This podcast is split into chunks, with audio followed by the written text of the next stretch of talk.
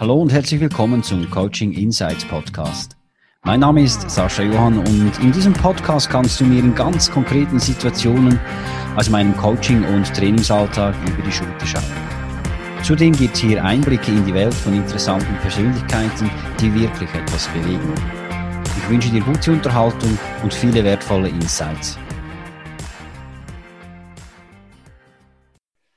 Hannes Schmid ist Künstler und Fotograf und viele von uns kennen ein ganz explizites Bild von ihm, von Hannes Schmid, nämlich dieses hier. Hannes Schmid ist der Mann, der den Marlboro-Mann auf den Markt gebracht hat, weil es eine ähm, ähm, Richtung, Fotografierichtung ging in dem Bereich des Showbiz. Also er hat über 250 Bands auch begleitet, aber natürlich auch dann in die Werbe- und Marketing Industrie. Ja, wir wollen aber heute nicht oder vielleicht am Rande etwas über die künstlerischen Aktivitäten und die kreativen ähm, Aspekte und Komponenten von Hannes sprechen. Ganz wichtig, was wir heute anschauen möchten, ist das Projekt Smiling Gecko. Smiling Gecko ist ein Hilfsprojekt in Kambodscha, das Hannes Schmid vor einigen Jahren, also 2012 Gründung, aber seit 2014 in dem Sinn aktiv be ähm, betreibt. Und wir wollen jetzt in den nächsten gut 30 Minuten mal schauen, wie ist das entstanden? Was ist da passiert? Was ist vor allem entstanden? Und wie arbeitet Smiling Gecko? Und wo sind auch vielleicht die eine oder andere Herausforderung, die ja bestimmt ähm, nicht nur vor Ort, sondern vielleicht auch im ganzen Umfeld bestehen. Hannes, ganz herzlichen Dank, dass du die Zeit nimmst.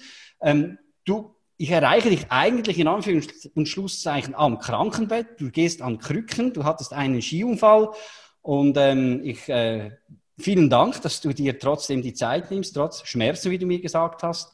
Ja, erzähl doch mal ein paar Worte von dir. Für die Menschen, die dich noch nicht kennen, wer ist Hannes Schmid? Ja, das ist immer so die Frage, wenn man sagt, wer ist Hannes Schmidt, da gibt es ganz viel, äh, das ist ein Entrepreneur, das ist ein Abenteurer, das ist ein Verrückter, das ist, ich weiß nicht was alles. Aber ich glaube, äh, ich bin ein ziemlich einfacher Mensch. Also ich, äh, ich bin ja auch 1946 geboren, ich bin das ältere Semester, ich bin in einer sehr armen Familie aufgewachsen, ich war Geißenpeter.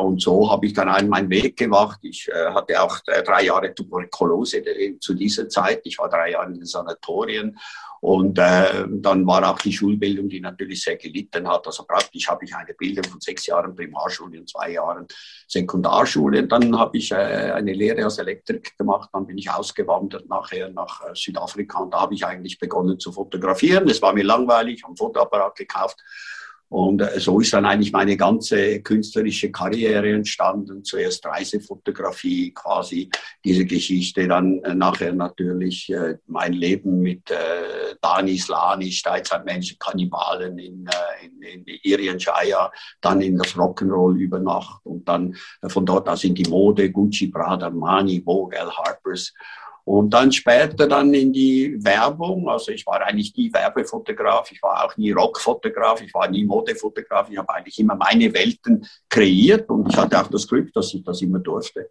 Mhm. Und äh, äh von, der, von der Mode aus ging es dann eben in diese, in diese äh, Werbegeschichten hinein und dann in die Kunst. Äh, ich habe mich dann sehr auseinandergesetzt mit meinem Bild. Es ging auch in die Malerei über ein Incident, dass ein berühmter amerikanischer Künstler meine äh, Cowboy-Bilder äh, sich angeeignet hat und ja. die auf seine Kunst weitergemacht hat. Und so bin ich dann im 2012 äh, mal in Thailand für ein Kunstprojekt. Das ist eine äh, taoistische rituelle Oper. Das ist eine Oper, die nur für Götter, Geister und Deity spielt, also nicht für Menschen eigentlich einen Zutritt hat, bin ich dort gelandet. Und auf dem Weg habe ich dann ein Mädchen entdeckt, das äh, ja von ihrem Vater, wie sie drei Jahre war, mit einem Schweißbrenner verbrannt wurde und er sie dann als Bettelpuppe verkauft hat, rein aus ökonomischen Gründen, weil er war verschuldet, er hatte äh, kein Geld, seine Schulden zu bezahlen, aber er hatte Kinder und die wollte niemand und somit hat er sie verstümmelt und einer alten Frau verkauft und die hat sie weiterverkauft. Und so bin ich eigentlich zu etwas gekommen, was ich nie gesucht habe, was ich nie wollte. Ich war schockiert über das. Und ja, ich weiß, wir hören diese Geschichten immer wieder äh, von Indien und von überall, aber es ist dann immer was anderes, wenn man dann plötzlich von so einem Kind steht und, und, und, und, und das Gesicht sieht und ihr Körper sieht und, und dass ich das versuche, mal die Realität vorzustellen, was das heißt für so einen jungen Menschen. Und dann hat man selber Kinder und dann beginnt natürlich irgendwo ein Film abzulaufen. Ich habe gesagt, ich kann das nicht mehr akzeptieren. Und ich habe sie dann mitgenommen, ich habe sie geschmuggelt über die Grenze und habe sie nach Phnom Penh in ein Waisenhaus gebracht und hat natürlich Fragen gestellt. Also, wer macht so etwas?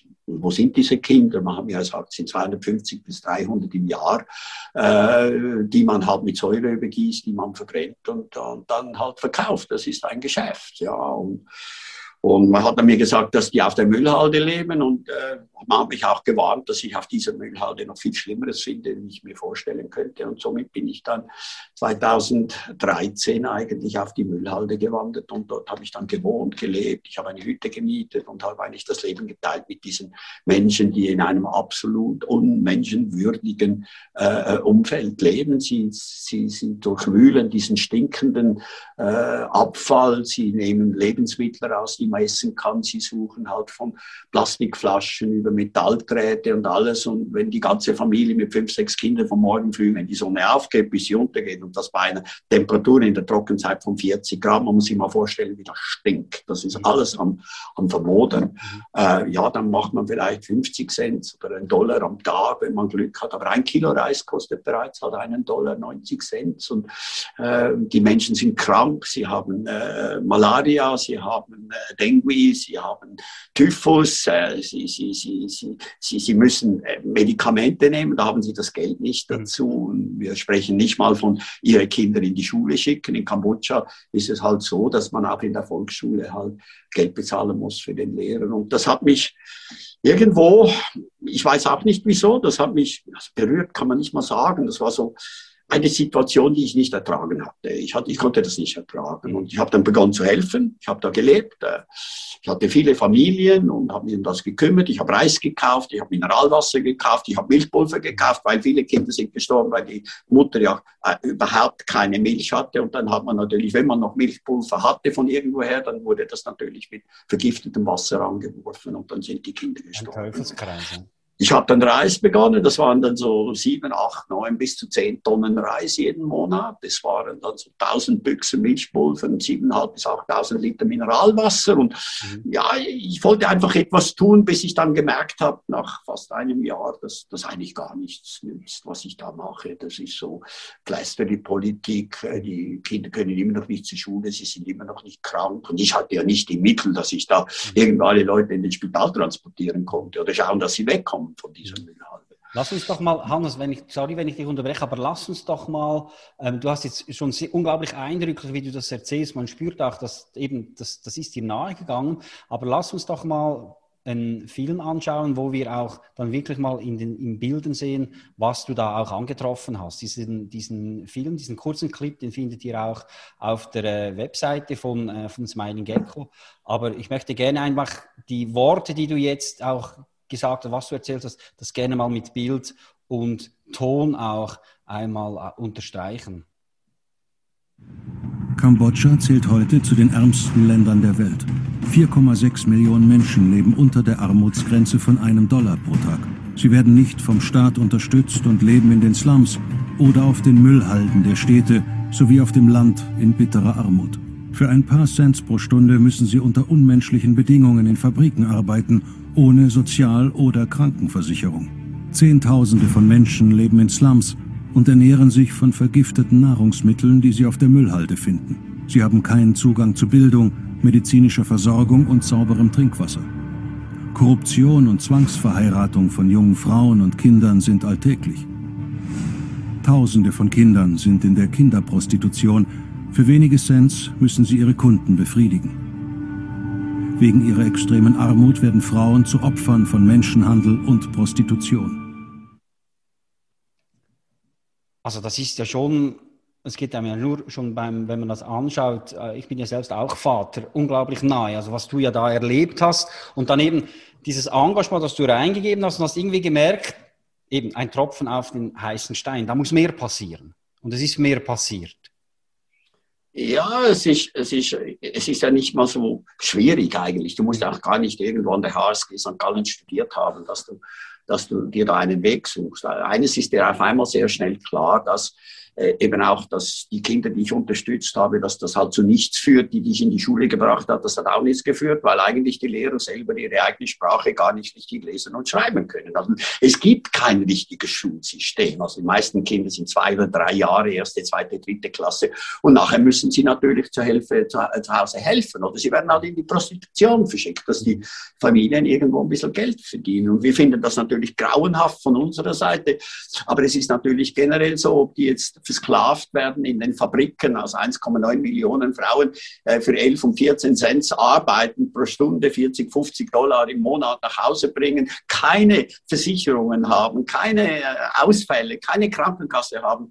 Ja, das ist einfach, die, die, die müssen irgendetwas machen, äh, wo sie halt ein bisschen Geld verdienen und am Schluss ist es halt auch die eigenen Kinder zu verkaufen. Das ist auch in der Heiratszone Standard. Eine, eine Frau kostet 2500 Dollar. Das ist das, was man bezahlen muss, wenn man da unten eine Frau heiratet. Und das sind natürlich so Sachen, die für uns so weit weg sind, so weltfremd sind, dass das kann bei uns gar nicht passieren, weil, aus einem einfachen Grund, weil wir sind auch gebildete Menschen. Mhm. Also wir wissen, dass das so nicht funktioniert. Mhm. Ja. Und, und ich glaube auch, dass man halt dann beginnt, wie gesagt, also äh, ich, es hat nicht funktioniert, dass ich die Menschen so unterstützt habe. Es hat nicht funktioniert, dass ich die Kinder in die Schule gebracht habe. Mhm. Und dann musste ich eine andere Lösung suchen dafür. Und ich habe dann mit den Familien ja immer wieder gesprochen. Ich habe gesagt, ja, woher kommt ihr dann? Haben sie gesagt, ja, wir kommen da von Batampang oder von Sihanouk-Willow, von Siem Reap. Und die haben gesagt, ja, habt ihr dann, habt ihr Land? Wir sind doch Bauern. Sagt, ja, wir hatten Land, hat man uns weggenommen. Das ist das Landgrabbing. Das, die Regierung nimmt dir ganz mal schnell das Land weg. Oder sie hatten Schulden und haben das Land verloren. Sagt, ja, ist denn da noch jemand? Habe ich gesagt, ja, Onkel, Tante. Da habe ich Lastwagen gemietet und habe dann so 10, 15 Familien, so 60, 80 Leute aufgeladen und bin da 80 Kilo, 100 Kilometer in den Norden gefahren und habe ich begonnen, Schweinezucht zu betreiben, Fischzucht zu betreiben, Gemüseanbau, oder? Und, und habe gedacht, jetzt hast du wirklich das Ei des Kolumbus. Jetzt können Sie ja mit dem, was ich da anstoße, können Sie ja Geld verdienen. Und wenn Sie dann Geld haben, dann können Sie Ihre Kinder zur Schule schicken und können Medizin kaufen.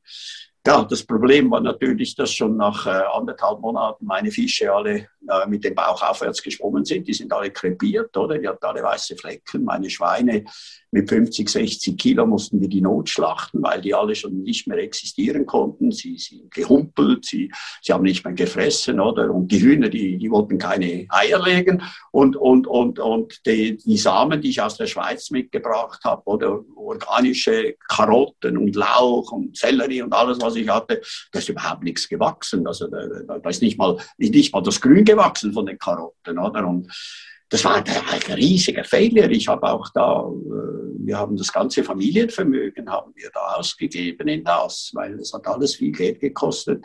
Und ich war der Meinung, dass das funktioniert. Leider hat das alles überhaupt nicht funktioniert. Das war ein absolutes Desaster. Und, und warum, warum ist dieses Desaster äh, aus deiner Sicht so entstanden? Ist es eben auch die fehlende, die fehlende Bildung, die fehlende Weitsicht, die eigentlich einem gar nicht gegeben wird, oder? Nein, es ist natürlich so, wir gehen immer von uns aus. Ja. Also wenn ich ein Gärtli habe, dann äh, jäte ich in dem Gärtli und dann setze ich die Samen rein und dann wachsen die übrig. Also das ist halt so, oder? Und wenn ich hintenher noch Platz habe, dann mache ich irgendwie aus Draht ein bisschen ein Gehege, stecke ein paar Hühner rein, futtere die Hühner und dann legen die Eier. Also mhm. es ist ja bei uns alles nicht so kompliziert. Und wenn man dann da unten ist, ist alles halt ganz anders. Also der Boden hat keinen Stickstoff. Und wo kein Stickstoff ist, kann nichts wachsen. Mhm. Und das ist mir dann auch aufgefallen, dass keiner der kambodschanischen Bauern ein Gemüsegarten hat. Ja. Mhm. Und dann war es ja so, dass diese Schweine, die ich hatte, ja, dass die halt, das mussten wir dann später einen genetischen Defekt haben. Also da wird nicht wie bei uns Mutterschwein, Vaterschwein immer wieder gewechselt. Bei uns werden ja Schweine, die, die, die man besamt, das kommt ja meistens von sechs verschiedenen, fünf, sechs verschiedenen Eber, eben, dass man eben versucht, diese genetischen Fehler äh, zu beheben, oder? Und äh, ein, ein, ein, ein, Tier, das genetisch nicht äh, erhalten ist, das ist ein krankes Tier, das wird mhm. nie gehen. Und dann meine, meine vier Fische, das war im stehenden Wasser, ja, die hatten halt einfach, da kam halt die Temperaturen gehen hoch, wusste ich auch nicht, dass wenn eine gewisse äh, Steigerung der Temperatur in einem, einem See entsteht, dass dann der Sauerstoffgehalt untergeht und die einfach krepieren, weil sie keinen Sauerstoff mehr haben. Logisch ist das Wissen, aber äh, bei uns ist das einfach. Ich habe auch einen kleinen Fischteich draußen bei mir. Bei mir schwimmen ein paar See aus dem Greifensee und ein paar Goldfische. Die super, ich muss die nicht mal füttern. Also es ist alles so ganz verrückt, dass bei uns einfach Sachen automatisch funktionieren, mhm. weil halt vieles gegeben ist. Unsere Bodenstrukturen sind gut, die Tiere sind gesund, die wir haben. Also bei uns kann es ja auch Hühner und Schweine als Haustiere fast halten, oder? Also das ist alles möglich. Das ist dann nicht mehr möglich. Mhm. Und dann die, die, die Hühner, die haben keine Eier gelegt. Oder? Und ich war so verzweifelt, dass ich dann äh, äh, E-Mails geschrieben habe an viele der schweizerischen Agrarinstitute. Und äh, leider kam dann nur von einem, oder zum Glück von einem eine Antwort, das ist der Martin Fischer von der Melbe BZ in Cham. Und er hat mich dann zum Kaffee eingeladen. Und äh, da habe ich ihm dann meine Fotos gezeigt und äh, meine Probleme erzählt. Und dann hat er nur immer so zugehört, immer mit dem Kopf genickt und zugehört. Und hat er gesagt, ja Herr Schmidt, ich habe Sie gegoogelt, also Sie sind ein exzellenter äh, äh, Fotograf und Künstler, aber ich glaube, für diesen äh, Agraringenieur, reicht es Ihnen schon nicht ganz. Das sind komplizierte Probleme. Dann sage ich, ja, was machen wir jetzt? Und er sagte, ja, er könne von, aus, von hier aus nicht helfen, aber er würde mir zwei seiner Agraringenieure schicken und die kamen. Nach Kambodscha? Ja, die kamen aus der Schweiz dann nach Kambodscha. Die einen, der war mehr für Viehzucht, also Hühner, Schweine, ja, Kühe. Und der andere war mehr im Gemüsebau und denen sind die Haare senkrecht in die Berge gestanden. Er hat gesagt, ja, Sie, Entschuldigung, Herr Schmidt, Sie haben keinen Stickstoff im Boden. Da müssen Sie fünf, sieben Jahre müssen Sie kompostieren. Sie müssen Fertilizer haben, bis der Boden überhaupt das hergibt. Das ist Sand und das ist Lehm, das ist rote Erde, das sind sehr viele Mineralien. Darum wächst hier eigentlich nichts außer Bäume. Wir haben Kokos, Mangobäume, das haben wir alles, aber wir haben kein ja, der Reis, das ist was anderes. Der Nährstoff kam aus den Überschwemmungen oder kam aus den Überschwemmungen vom Mekong. Das ganze Mekong-Delta war sehr reich, bis die Chinesen halt 20 Stauwerke gebaut haben und halt keine Überschwemmung mehr. Das heißt, es kommen keine Schwemmmassen mehr. Das heißt, es kommt kein Nährstoff. Wir haben nur Regen. Regenwasser ist leer, da ist nichts drin. Und bei den Tieren war es so, die haben gesagt, die Schweine, die sind genetisch kaputt, oder? Und, und eben der Fisch, das geht so auch nicht. Das ist zwar ein Schlammfisch, aber wenn die Temperatur steigt, haben sie keine Chancen. Und da haben wir das mal begonnen anzuschauen und die haben dann gesagt, fünf, sieben Jahre. Ich habe gesagt, meine Herren, ich habe diese Zeit nicht. Also dann bin ich dann irgendwo 85, bis hier die ersten Karotten wachsen. Das geht auch nicht. Oder ich habe gesagt, wir sind doch innovativ, es muss doch andere Sachen geben. Und wir haben dann sehr wissenschaftlich sind wir vorgegangen und haben dann begonnen, eben Böden äh, zu fördern, Böden zu kompostieren, äh, unsere eigenen Fertilizer herzustellen. Bei den Schweinen bin ich einfach jeden dritten Monat bin ich mit Spermas runtergeflogen aus der Schweiz, eben aus sauberem genetischen genetischen Material und innerhalb zwei Generationen konnten wir viel erreichen. Wir hatten einen Wunder, wirklich einen sehr tollen Stamm, fantastisches äh, äh, Fleisch, Schweinefleisch und wir hatten auch äh, sehr starke Tiere, also gesunde Tiere, bis wir dann im Januar 2020 von der afrikanischen äh, Schweinefieber befallen wurden und wir einfach alles verbrennen, verbrennen mussten, die Schweine, die Ställe und alles notschlachten. Das hat auch wieder so in der Schweiz, wenn so etwas passiert, dann hat man eine Versicherung. Ja, der Staat unterstützt die Bauern und diese. Das gibt es da nicht. Wenn man dann das verliert, dann ist es verloren. Und da beginnt man eigentlich wieder von vorne. Und heute haben wir es geschafft. Wir haben die Schweinezucht sind wieder am Aufbau. Und dann hatte ich bei der Fische, musste ich Hilfe suchen. Ich habe mich dann mit der ZHW, also mit der ETH in Weitischwil zusammengetan. Und die haben ihre Fischspezialisten geschickt. Heute haben wir eine der äh, meistentwickelsten Fischzucht überhaupt in Asien. Also unsere Fingerlinge, unsere Babyfische, die werden nach Thailand verkauft, die werden nach Vietnam verkauft. Und wir haben ja einen Tilapia, das ist ein Mundbrüter, und wir, wir, wir sammeln die Eier, also das, das Weibchen äh, gibt den Laich ins Wasser, das Männchen gibt dann den Testosteron dazu, also befruchtet das im Wasser, und dann nimmt das Weibchen die Eier wieder in den Mund. Wir schütteln dann die Eier aus, und wir haben künstlichen Mund nachgebaut bei uns, das sind Inkubatoren, und da kommen dann diese Eier, nachdem sie gereinigt werden, kommen rein, und da können wir dann von diesem Ei, schlüpft dann das kleine Millimeter, kleine Fischlein, und so weit geht es dann bei uns, das sind Millionen von kleinen Fischen, die halt genetisch sauber sind, weil wir achten natürlich auf diese Mischung. Und daraus bekommt dann, also das einmal ist unsere Business natürlich, dass wir eben diese Kleinfische herstellen, wo wir dann an anderen Züchtern weitergeben. Und auf der anderen Seite machen wir das Fattening, auf der anderen Seite, wo wir dann die Fische hochziehen bis ungefähr 750, 800 Gramm und dann einen sehr, sehr wertvollen, gesunden und wohlschmeckenden Speisefisch haben. Und so zieht sich das bei uns eigentlich durch. Ja, wir haben jetzt auch eine Vanilleforschung, also wir sind dran, Vanille aufzubauen. Dann habe ich natürlich, hatte ich die Volksschule, die Volksschule mit 780 Kindern und fünf Lehrern und das ging nicht. Also die Lehrer waren ja unfähig eigentlich. Und äh, ich wollte eine neue Schule bauen. Ich habe dann einen Artikel gelesen in Tagesanzeigen Professor Dirk Hebel an der ETH, das ist Bambus, das sind Alternativbaustoffe, den habe ich kontaktiert. Und er hat gesagt, ja, das ist ein interessantes Projekt. Ich habe 34 Studenten und die müssen ihre Diplomarbeit machen, die können die doch gerade für ihre Schule machen. Ich sagte dann, ja, da sind dann 18 Projekte entstanden. Dann haben wir fünf der besten, es waren äh, äh, ausgesucht. Das, das Beste war dann von fünf Schweizerinnen, junge Schweizerinnen, Architektinnen.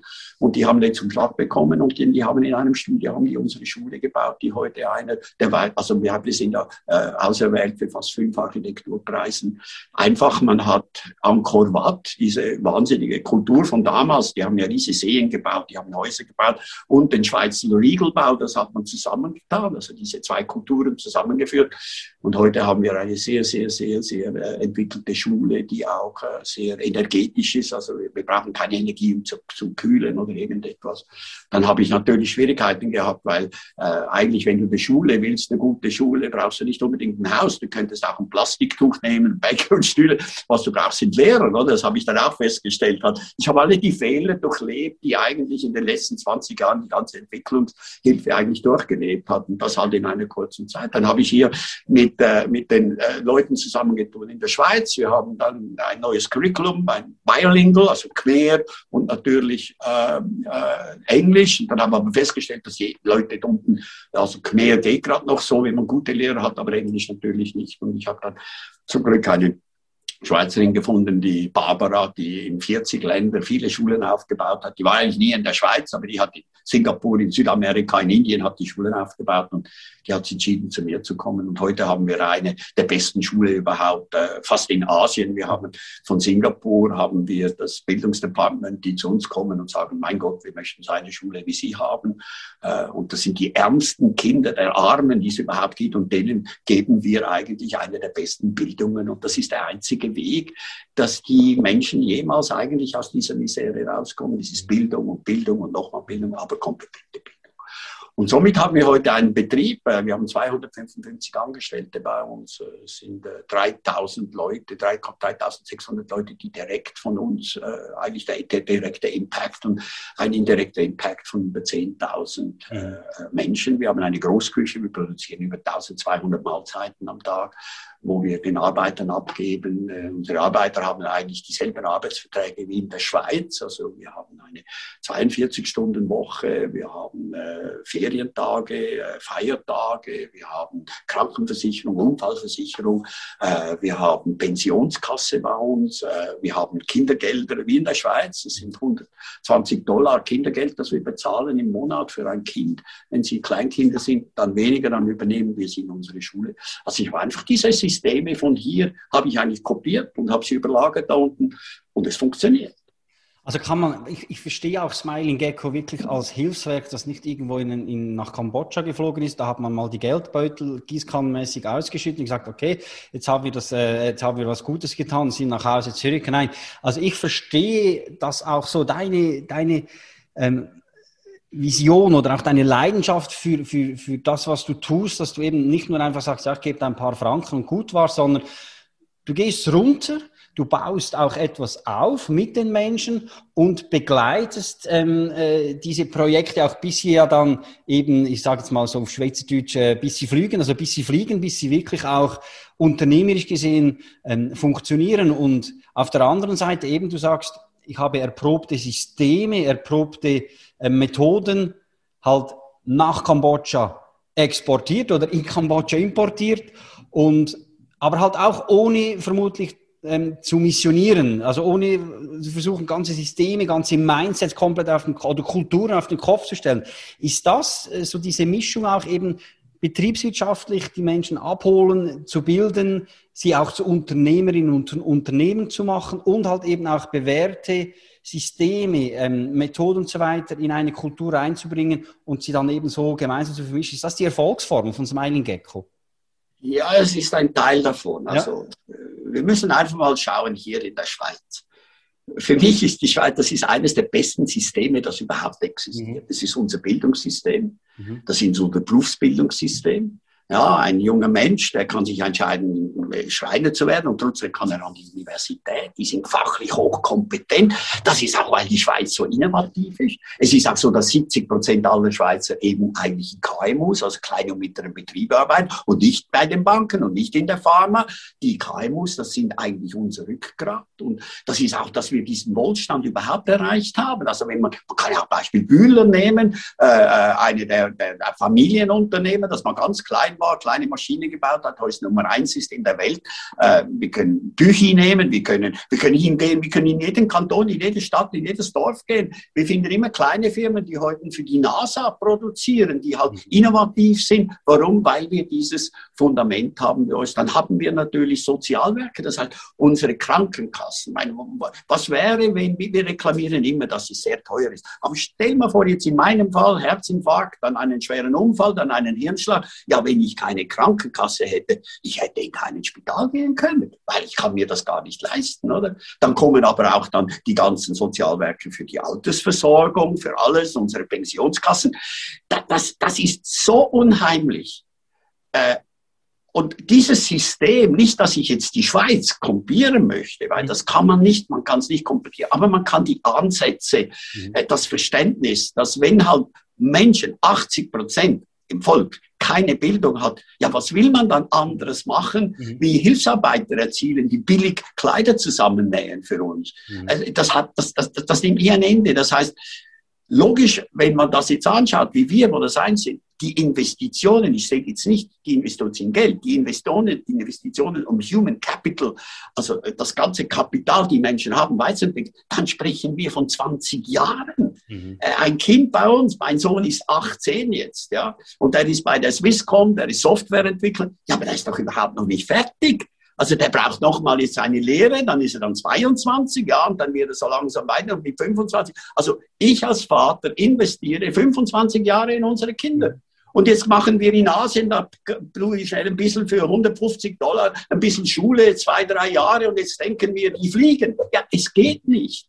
Und wir müssen das mal endlich lernen zu verstehen. Wir müssen auch verstehen, dass diese Länder, diese Menschen sind unsere Zukunft. Mhm. Weil wir es überaltern, wir entwickeln uns quasi rückwärts, wir können Innovativität, wir herstellen, da sind wir stark. Mhm. Aber wir brauchen Märkte. Aber wenn es da unten die Märkte, wenn die, die, wenn die so schlecht sind, dass wir die immer noch querfinanzieren müssen, wo sollen denn die Leute das Geld haben, um unsere Sachen schlussendlich zu kaufen? Und man muss einfach mal reell feststellen, es braucht starke Wirtschaften. Und ohne Wirtschaft äh, geht halt einfach nichts. Also wieso hat die Schweiz, mit, warum können wir 60, 50, 60 Milliarden auf den Tisch schmeißen, äh, um aus dieser Covid-Kiste rauszuholen? Ja, das ist halt, weil wir dieses wirtschaftliche Fundament haben.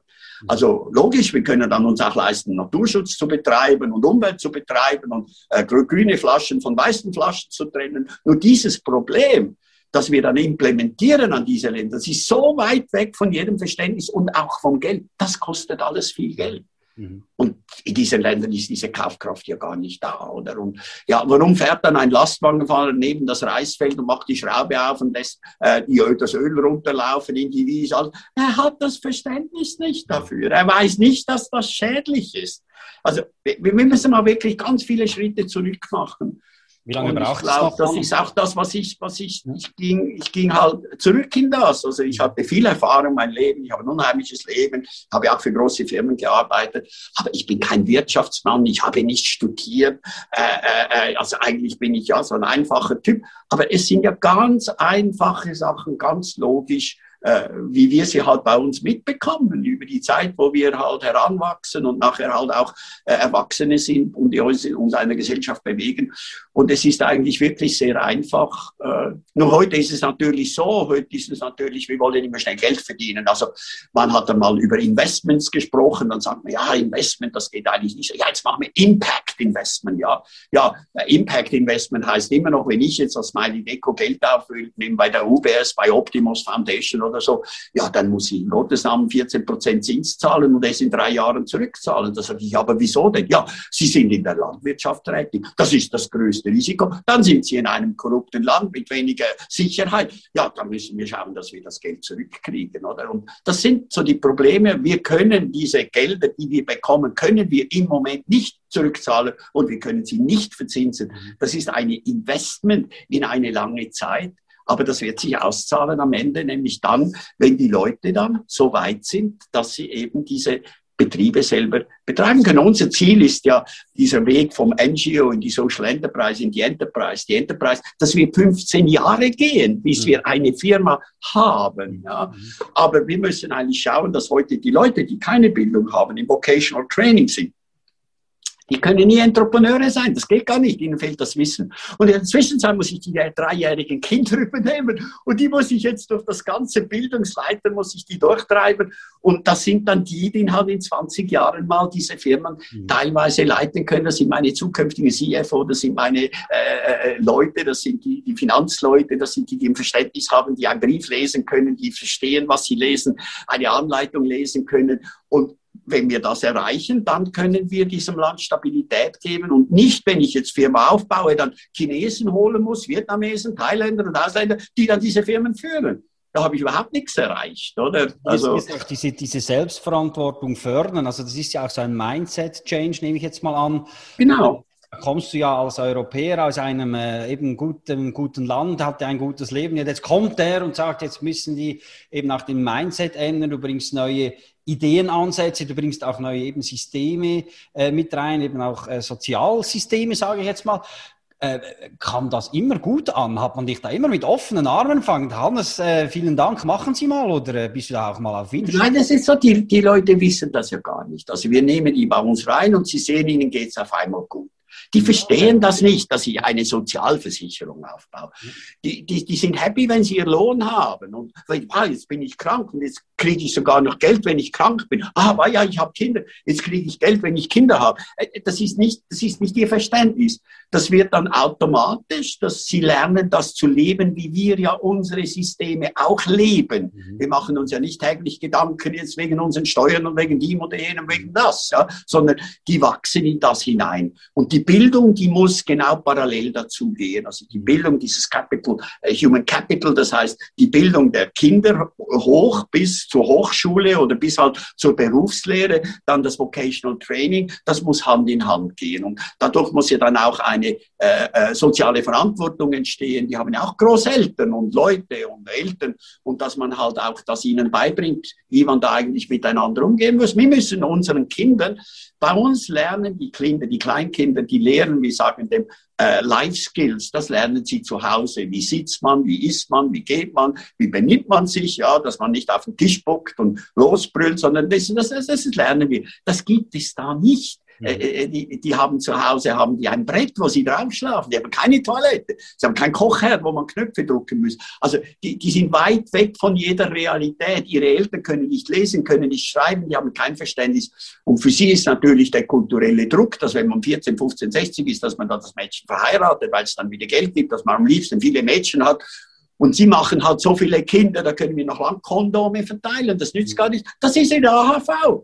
Wenn jemand sechs, sieben Kinder hat, dann kann er die verheiraten, dann kann sie verkaufen und damit hat er Geld zum, zum, zum Leben. Und wenn die Kinder dann einen Job haben, sind sie verpflichtet, eben ihre Eltern zu unterstützen. Und äh, das gibt es ja bei uns so nicht mehr. Bei uns hat ja die AHV und alles weggenommen. Also unsere Kinder und das ist eine verheerend, wenn unsere Kinder uns unseren Lebensalter da ab 55, 60 erhalten müssen. Was hätten dann unsere Kinder für eine Zukunft? Die hätten ja gar nie Geld, um etwas aufzubauen. Sie hätten nie Geld, um selbstständig zu sein. Mhm. Also wir müssen das mal analysieren, was unser System eben bringt. Und das kann man ganz, ganz fein, ganz langsam kann man das einführen. Das Verständnis ist nicht da am Anfang. Es muss auch nicht sein, aber sie lernen es zu leben, wie sie lernen, Wasser zu trinken und zu essen. Und sie merken auch, dieser Fisch, der schmeckt besser wie der andere Fisch, oder? Also das ist, das ist, das ist dieser Prozess. Es ist einfach ein langer Prozess, ja. ja. Und man muss weitsichtig sein und was ganz wichtig ist, dass für uns Menschen, die halt jetzt nicht so ein Verständnis haben, wir denen ihnen hundertmal alles erklären müssen und sie dann immer noch dasselbe fragen, die stempeln wir als dumm ab, oder? Mhm. Aber die sind nicht dumm, diese Menschen. Wir haben hochtalentierte junge Leute ohne Schulbildung, die eine Fähigkeit haben und die ein Talent haben. Und da ist es wichtig, dass wir immer diesen Respekt behalten. Es ist nicht ihr Fehler, dass sie nie in der Schule waren. Es ist nicht ihr Fehler, dass sie in Kambodscha geboren wurden, wo sie einen äh, rigorosen Despoten haben als Präsident, äh, die Roten Khmer da waren. Wir hatten das alles nicht. Mhm. Und diese Menschen hatten nie diese Möglichkeit, sich zu entwickeln. Und da müssen wir den Respekt behalten gegenüber ihnen und müssen ihnen helfen, sie unterstützen. Auch weil es teilweise schwerfällt. Auch haben wir natürlich auch Richtlinien. Sie müssen gewisse Sachen müssen sie erfüllen. Du kannst das nicht immer entschuldigen. Und manchmal begann dann da halt auch der Konflikt. Oder wir haben zum Beispiel einen Konflikt. Wir haben zwölf Familien bei uns, die ich aus damals aus den Slums mitgebracht habe und aus den Müllhalden. Die haben wir bei uns 4000 Quadratmeter. Die, aus denen haben wir Farmer gemacht. Ja. Äh, das ging super am Anfang, das war total faszinierend, weil ihre sechs, sieben Kinder waren Kleinkinder. Ja, in der Zwischenzeit sind das junge Erwachsene geworden. Es geht überhaupt nichts mehr. Weil die wollen gar nicht mehr auf der Farm bleiben, die wollen in die Stadt und die wollen ein Motorrad und die wollen das und der eine heiratet, der eine ist 14 und der heiratet eine 25-jährige Frau. Jetzt braucht man aber Geld für das. Ja, das ist so bei denen, oder? Und jetzt fällt eigentlich dieses System, das wir hatten, dass wir diese Kommunen bauten, das steht auf wackeligen Beinen. Und das ist etwas, wo wir nicht vor See her konnten. Es ist dann auch lustig, wenn man dann äh, Erhebungen macht, sieht man, dass diese Kommunenprojekte überhaupt nirgends funktioniert haben. Weder in Asien, noch in Südamerika, noch in Afrika. Eben weil auf der einen Seite müssen die Leute dann funktionieren, wie wir wollen. Sie müssen sich einordnen, sie müssen das machen, das machen. Ihr Haus muss aufgeräumt sein, ihre Hühner- und Schweinezucht muss sauber sein. Ja. Und auf der anderen Seite wollen wir, dass sie unabhängig, eigenständig werden. Also wenn du Kinder hast, oder, und die dürfen nie etwas selber machen, die müssen immer das sagen, was die Eltern machen. Irgendwann geht das ja auch nicht. Mhm. Und das sind diese Erkenntnisse, die wir dann natürlich nehmen und jetzt halt sagen, ja, jetzt kommt Stufe 2, jetzt werden die ausgesiedelt, wir unterstützen sie und sie können entscheiden, wollen sie Bauern bleiben oder wollen sie keine Bauern bleiben. Sie sind aber bei uns eingebettet, die Kinder dürfen zu uns zur Schule, äh, sie dürfen bei uns arbeiten, also im Monatslohn, sie, sie, sie können bei uns die Produkte beziehen, das lassen wir alles genau gleich. Aber wir müssen, das sind alles so Erkenntnisse, wo wir wieder ihnen eine Eigenständigkeit geben müssen. Mhm. Mhm. Wie hat, äh, vielleicht machen wir mal einen Sprung, so einen Zeitsprung, zwölf Monate zurück. Äh, wir befinden uns ja aktuell im Moment in der ganzen, dieser ganzen Corona-Situation. Wie stark hat äh, das dich, dich, euch getroffen? Gut, ich war im Januar 2020, bin ich nach Kambodscha in der Meinung, ich bleibe da ein paar Wochen, oder? Und äh, ja, der Lockdown kam dann eigentlich im Februar und das war wie wenn uns ein Tsunami getroffen hätte. Das ging über Nacht. Also das war brutal, was da abgegangen ist. Also man muss sich mal vorstellen, von einem Tag auf den anderen wurden alle Fabriken geschlossen. Alle Fabriken waren zu, die Garment Factories, das war einfach zu.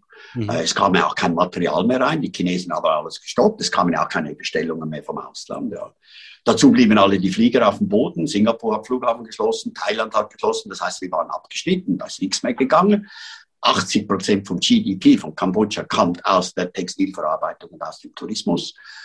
Die Leute standen auf der Straße, äh, hilflos. Teilweise wurde ihnen nicht mal mehr der Lohn ausbezahlt, den sie noch zugute hatten. Mhm. Und was ist ihnen übrig geblieben? Sie gingen nach Hause aufs Land zurück zu ihren Eltern, zu ihren Familien, aber die hatten eh schon nichts zu essen. Und äh, dann wurden die krank. Also zuerst wurden bei uns ja die Jungen krank. Also Covid war ziemlich dramatisch bei uns, bei 25 bis 35-Jährigen. Äh, wir hatten auch viele Todesfälle und somit hatten wir dann auf einmal äh, Kinder, die keine Eltern mehr hatten. Die haben dann auch zuerst bei den Großeltern gewohnt, im Dorf. Aber äh, dann zwei Monate später, so Mai, Juni, äh, da sind dann die Großeltern gestorben. Oder? Und auf einmal hatten wir äh, Waisen. Wir hatten noch nie vorher mit dem uns auseinandersetzen müssen. Dann hatten wir nichts mehr zu essen. Sie hatten nichts mehr zu essen. Dann haben wir unsere Produktion umgestellt. Eigentlich hat sich Smiling Gecko von einem sage ich doch, wirtschaftlich ausgerichteten Hilfswerk von einem Tag auf den anderen ein, auf einmal ein humanitäres Hilfswerk äh, umstellen müssen, wie wir einen Schalter gedreht hätten. Und unsere ganzen Tier, unsere Produktionen von Fisch, von Fleisch, von Gemüse, äh, von Eiern und Hühnern, das mussten wir alles eigentlich verteilen, Reis. Wir sind mit riesigen Lastwagen jeden Tag haben wir dann Dörfer besucht und da wollten wir ihnen auch die Hygiene beibringen. Wir haben dann Masken mitgenommen, oder? Und gesagt, ihr müsst die Hände waschen und so, bis wir dann realisiert haben, die wohnen zu zwölf, äh, zu 15 wohnen die auf sechs, sieben Quadratmeter. Es gibt kein fließendes Wasser. Und dadurch, das war ein richtiger äh, Gabaret, wenn wir diese, die Masken angezogen und da haben wir gesagt, jetzt müsst ihr Distanz machen, einen Meter Abstand, anderthalb Meter Abstand. Das haben sie auch gemacht, weil wir da waren. Kaum haben den Rücken, wir sind alle wieder aufeinander gehockt, weil, weil da ist viel das Verständnis. Man hat dann nach drei Monaten begonnen, Strohpumpen zu bauen aus Reisstroh und hat die vor die Hütten gestellt, weil man dann angenommen hat, so kommt der Covid-Virus da nicht hinein in dieses Ding. Das ist wahnsinnig, oder? Wenn du, wenn du, wenn du eben dieses Verständnis, die haben uns angeschaut, wir kamen eingepackt blau von unten, mhm. ja, in den Schutzanzügen, oder? Mit Brillen, mit allem die haben gedacht, da kommen die Marsmenschen auf uns zu, mhm. oder? Mhm. Aber das war eine ganz schlimme Situation. Wir waren ja dann über vier Monate im totalen Lockdown bei uns. Wir haben von 250 Angestellten haben wir 100 entlassen mit 50 Prozent Lohn und natürlich mit Familienunterstützung, mit allem, weil wir, wir mussten 150 behalten, weil wir haben große Produktionen, unsere Landwirtschaft, wir mussten ja die Tiere weiterfüttern, das Land betreuen, das Hotel musste unterhalten werden und alles und so. Und das war ein ziemlich großer Einbruch für uns. Das hat mir dann auch gesundheitlich ziemlich zugesetzt, weil das ging mir so nah, das Ganze. Also ich habe ja schon viel erlebt, aber ich bin also am Abend da auf meinem Bett gesessen, da nachts um 10, 11 und ich habe nur noch geheult, mhm. weil es war für mich fürchterlich, dass die Menschen, die auch vorher schon nichts hatten, jetzt gar nichts mehr haben. Ja, dass sie in den Wald gehen mussten und mhm. Ameisennester runterschütteln, dass sie die Eier der Ameisen essen konnten, weil die haben Proteine, Frösche, mhm. Käfer, äh, Echsen. Ich meine, da gab es nichts mehr, was kreucht und fleucht bei uns. Das wurde alles gegessen. Man hatte nichts anderes. Blätter von den Bäumen, Rinden von den Bäumen ja, die Leute sind, äh, wie soll ich sagen, die sind anders ausgerüstet. Die können immer noch irgendwo überleben. Ja. Aber wir hatten ja auch das Problem, dass ihre Reiseernten eben schlecht waren. Wir hatten zweimal eine große Dürre. Die Chinesen stauen den Mekong. Es kommt keine Überschwemmung mehr. Das heißt, wir sind von ungefähr sieben, acht Tonnen pro Hektar auf 1,2, 1,4 Tonnen Reis. Das heißt, das reicht ihnen knapp noch zum selber überlegen. Verkaufen sie können nicht mehr. Da haben sie keine Erträge mehr. Also das ist eine brutale Situation. Und die Situation hat sich noch nicht verbessert. Ich meine, das ist noch lange nicht vorbei bei uns. Das fängt eigentlich erst richtig an. Die Fabriken sind immer noch zu. Der Tourismus geht immer noch nicht, der Staat unterstützt immer noch nicht. Ja, jetzt hat man von China, glaube ich, 500.000 Impfungen bekommen. Das wird jetzt aber so verteilt, dass man natürlich zuerst die Leute von der Regierung impft. Der Präsident war der Erste, den man geimpft hat. Jetzt kommt die, die, die Beamten, dann kommt die Polizei und irgendwann kommen dann unten die Menschen. Ja, das ist halt nicht wie bei uns, oder? Wo man dann sagt, ja, die Alten muss man zuerst. Also, das sind halt alles so Systeme, die ein Problem ist. Auf der anderen Seite erzählen sie immer, wie wirtschaftlich erfolgreich äh, Kambodscha ist. Ja, ich meine, äh, das kommt immer darauf an, wie man das anschaut. Da gibt es äh, 5% der sehr reichen Kambodschaner, die halt das Land enteignen, das Land verkaufen, da wird Bauland damit gemacht und die Chinesen, die dann da investieren, oder? Oder 280 Casino bauen unten an der Küste und einen Tiefseehafen, weil sie dann da ihre Navy stationieren wollen. Aber das Volk selber, das spürt überhaupt nicht von diesem äh, ökonomischen Aufschwung. Das existiert gar nicht, oder? Ich meine, das sind einfach die Probleme, mit denen wir umgehen. Aber die, die Covid-Krise hat auch uns, ich ich hatte viel Angst. Ich habe sehr Bedenken gehabt, dass wir überhaupt noch Funds kriegen, dass uns noch Menschen unterstützen. Ich meine, hier, wenn es den Familien schlecht geht, dann können sie auch nicht mehr uns 20 Franken oder 50 schicken. Die mittleren kleinen Betriebe haben ein Problem, sie müssen Angestellte entlassen, dann können sie mir auch nicht 5000 schicken. Und das Einzige war dann noch der Staat, aber der Staat unterstützt uns nicht. Also äh, die DEZA unterstützt ein einzelnes Hilfswerk WIC, die geben das Geld immer in so Vierjahresprojekte, wo halt dann ein großer Teil des Geldes, das geht dann halt wieder in die Korruption, in die Politik, weil wir haben ja auch politische Missionen dahinter, indem wir halt einem Staat Geld geben wollen, dass der sich an den Menschenrecht konform verhält, dass er sich um den Umweltschutz bekümmert und so weiter und so weiter. Und das sind halt alles so komische Fragen, wo dann schlussendlich dieses Geld doch nicht viel bewirkt. Hannes, machen wir ähm, trotz all der Widrigkeiten, die ihr A schon zwischendurch immer wieder angetroffen habt. Es gab immer wieder Rückschläge, aber es ging, ging immer wieder wahnsinnig, in wahnsinnigen Schritten nach vorne. Jetzt eben Covid stoppt das Ganze bestimmt auch im Moment, äh, wie auf der ganzen Welt. Euch, das sieht man auch wieder wieder an der Ader des Menschen in dem Sinn eben. Ähm, trotzdem machen wir, wagen wir zum Schluss mal so einen Blick nach vorne. So ähm, deine Vision, Hannes, wie entwickelt sich Smiling Gecko, wenn du für dich sagen kannst, jetzt habe ich den entscheidenden und für mich wichtigen Schritt erreicht. Wie, wie sieht dieses Bild aus in ein paar Worten? Gut, ich muss sagen, dass Covid, äh, wir, wir sind so ausgerüstet, dass wir in der schlimmsten Situation sitzen wir uns hin und sagen, jetzt müssen wir mal alles hinterfragen, was wir machen. Oder? Das haben wir gemacht. Mhm. Also wir haben Smiley Gecko komplett auf den Kopf gestellt. Vorher das Hotel war ausgerichtet auf internationalen Tourismus, das haben wir sofort umgestellt auf nationale. Darum läuft das Hotel bei uns gut. Äh, die Fischproduktion und alles groß haben wir einen großen Teil verteilt. Wir hatten ja auch Unterstützung aus der Schweiz bekommen. Und jetzt verstehen wir natürlich auch, dass wir uns dort weiterentwickeln müssen. Klar, wir müssen investieren, wir brauchen mehr Landreserven und so weiter und so fort. Aber wir konnten eigentlich unsere Märkte, unser ganzes Markt Marketing, wo können wir uns positionieren, wo haben wir eine Chance, haben wir komplett eigentlich überholt. Äh, auch die ganze Philosophie haben wir eigentlich äh, neu zusammengestellt. Also eigentlich hatte äh, Covid für uns als Smiling Echo einen positiven Input neben dem ganzen Desaster, neben dem ganzen äh, Worries, die wir hatten, die Ängste, die wir hatten, war es positiv, weil wir haben es genutzt. Und wir stehen eigentlich heute stärker dran wie vor Covid, weil wir einfach sehr vieles, was so, sage ich so, Halbideen waren, das musste man alles auf die Seite tun, fokussieren uns an das, was uns auch wieder Geld bringt, investieren nur noch dort Geld, wo es im Moment Geld bringt. Und äh, noch mehr festgestellt, dass wir uns noch mehr eigentlich äh, in die Bildung setzen müssen, dass unser, unser Zoll, dass wenn wir wirklich unabhängig werden wollen, dann müssen wir investieren in dieses Human Capital, weil es nützt nichts, wir können noch so viel äh, Hektar mehr Land haben und noch so viel mehr Fische haben und alles haben, wenn die Menschen nicht in der Lage sind, das einmal selber zu betreiben, mhm. dann ist das alles sinnlos. Und das haben wir gelernt. Covid hat uns das vor Augen geführt und ich bin sehr, sehr positiv. Ja, wir, wir brauchen Unterstützung, wir brauchen philanthropisches Geld, wir können nicht Gelder wie Investitionen annehmen bei uns, aber der, der, der, der Profit, der da rauskommt in einigen Jahren, äh, der ist sehr hoch. Und äh, vor allem ist es halt auch wichtig, dass diese Menschen eine Möglichkeit haben, sich weiterzuentwickeln. Unser Ziel ist ja auch, wir, wir nennen das ja, was wir machen, eine Smart Village weil ich behaupte, dass die Smart City eben überhaupt nicht funktioniert. Wenn man äh, Phnom Penh smart machen will, dann müssen wir zuerst mal äh, 1,6 Millionen Menschen evakuieren, dann müssen wir den Bagger holen, müssen alles runterreißen, die ganze Infrastruktur neu aufbauen. Da hat kein Menschen Geld.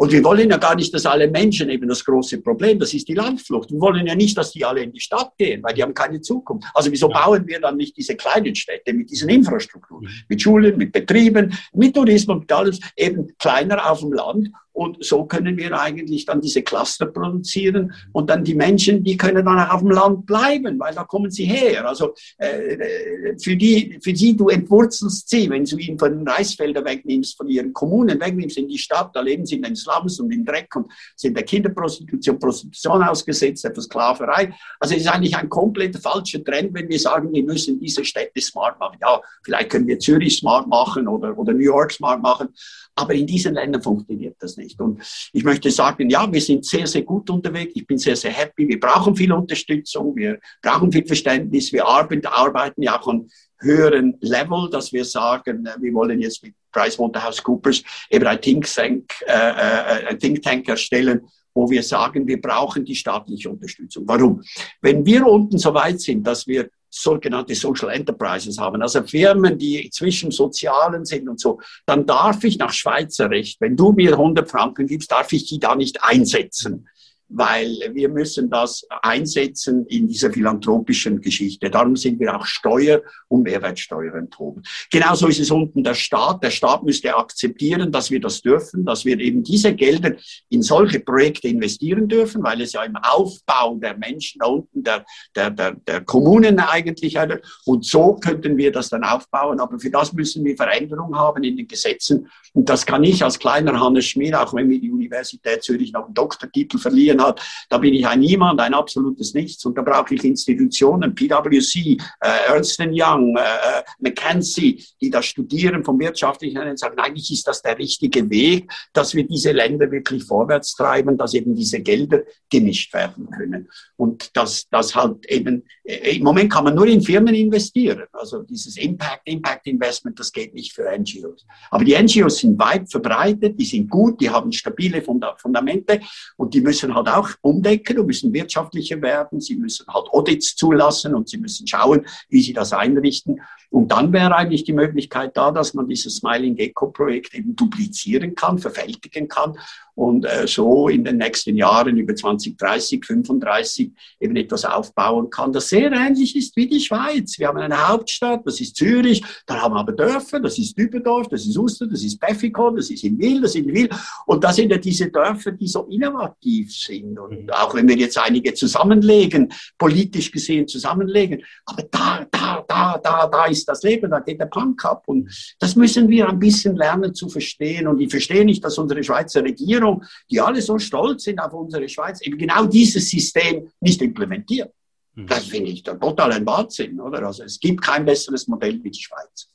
Und wir sind ja auch, oder ich denke auch vor allem auch die Menschen natürlich, mit denen du arbeitest in Kambodscha, auch sehr dankbar, dass du das eben auch machst.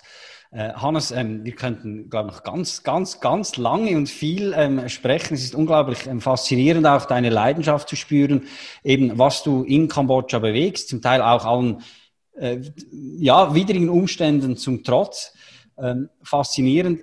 Und ich kann mir auch wirklich gut vorstellen, dass eben dieses System und diese Idee halt eben den Menschen Verantwortung zur Überbildung auch zu geben, irgendwann auch die quasi mal in die Eigenständigkeit loszulassen, dass sich das multipliziert, ist eine wunderbare Vision und dieses Bild, das möchte ich eigentlich auch gerne so mitnehmen und den Leuten, Menschen, die das jetzt auch sehen, ähm, mit, mitgeben. Aber ich möchte es gerne auch noch einmal ähm, die Gelegenheit nutzen, das äh, bildlich festzuhalten, nämlich mit dem Farmhaus, das ihr, das ihr ja ähm, aufgebaut habt als solches. Und mit dem möchte ich auch gerne dann unser Gespräch dann schließen.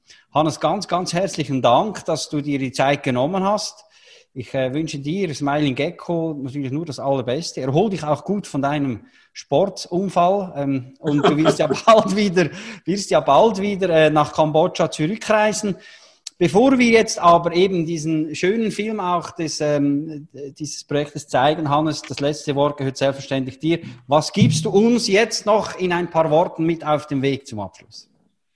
Ja, ich glaube, ähm, das Wichtige ist, wir halt, dass wir diese, diese Länder äh, vielleicht ein bisschen anders anschauen und sie eben als unsere Zukunft, die Zukunft für unsere Kinder sehen. Äh, wenn wir diese Länder nicht, diese Menschen nicht weiterbilden können, und zwar wirklich äh, kompetent weiterbilden können, dann können die uns auch gar nie helfen, weil, wie gesagt, wir überaltern hier. Äh, wir, unsere Märkte werden schwieriger. Große Baufirmen, die verdienen schon lange kein Geld mehr hier. Also es ist nicht so einfach. Und ja, gut, wir können mit äh, Kryptowährungen durch die Welt tanzen und hier Tausende von Prozenten machen. Aber der Fakt ist, dass wir ja auch Märkte brauchen, wo unsere Produkte kaufen. Wir wissen, der Export, der ist sehr wichtig für uns. Und das sind lange Investitionen. Äh, Familienunternehmen meistens investieren 10, 15 Jahre voraus. Und wir wir sollten das eigentlich hier das, das Gleiche tun. Das wäre sehr wichtig. Und ja, wir sind froh, wenn man auch uns, wenn man uns unterstützt. Und wir sind ja auch mit unseren Zahlen, wir sind offen. Und ich glaube, das ist für viele ein sehr, sehr interessantes Projekt. Einmal von der humanitären Seite, aber auch von der wirtschaftlichen Seite her. Wir denken wirtschaftlich.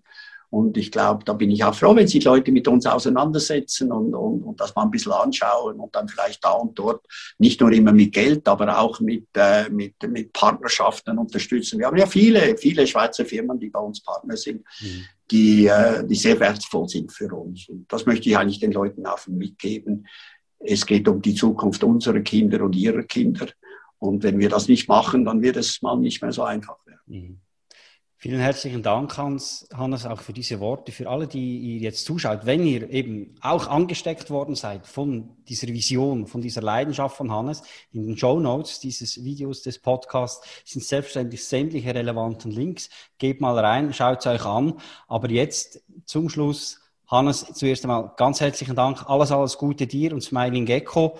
Und wir verabschieden uns hier mit diesem wunderschönen Film, das Farmhouse von Smiling Gecko.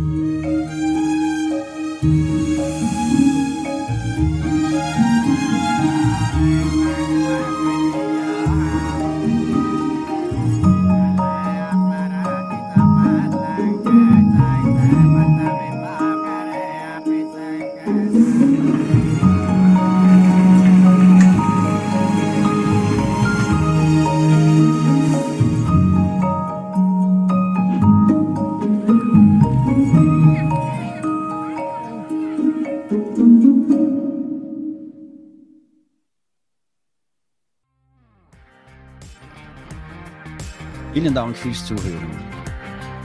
Wenn auch du eine Antwort auf ein konkretes Thema suchst oder du dich selbst, dein Team oder deine Unternehmung weiterentwickeln möchtest, wende dich gerne an mich über meine Website saschajohann.com.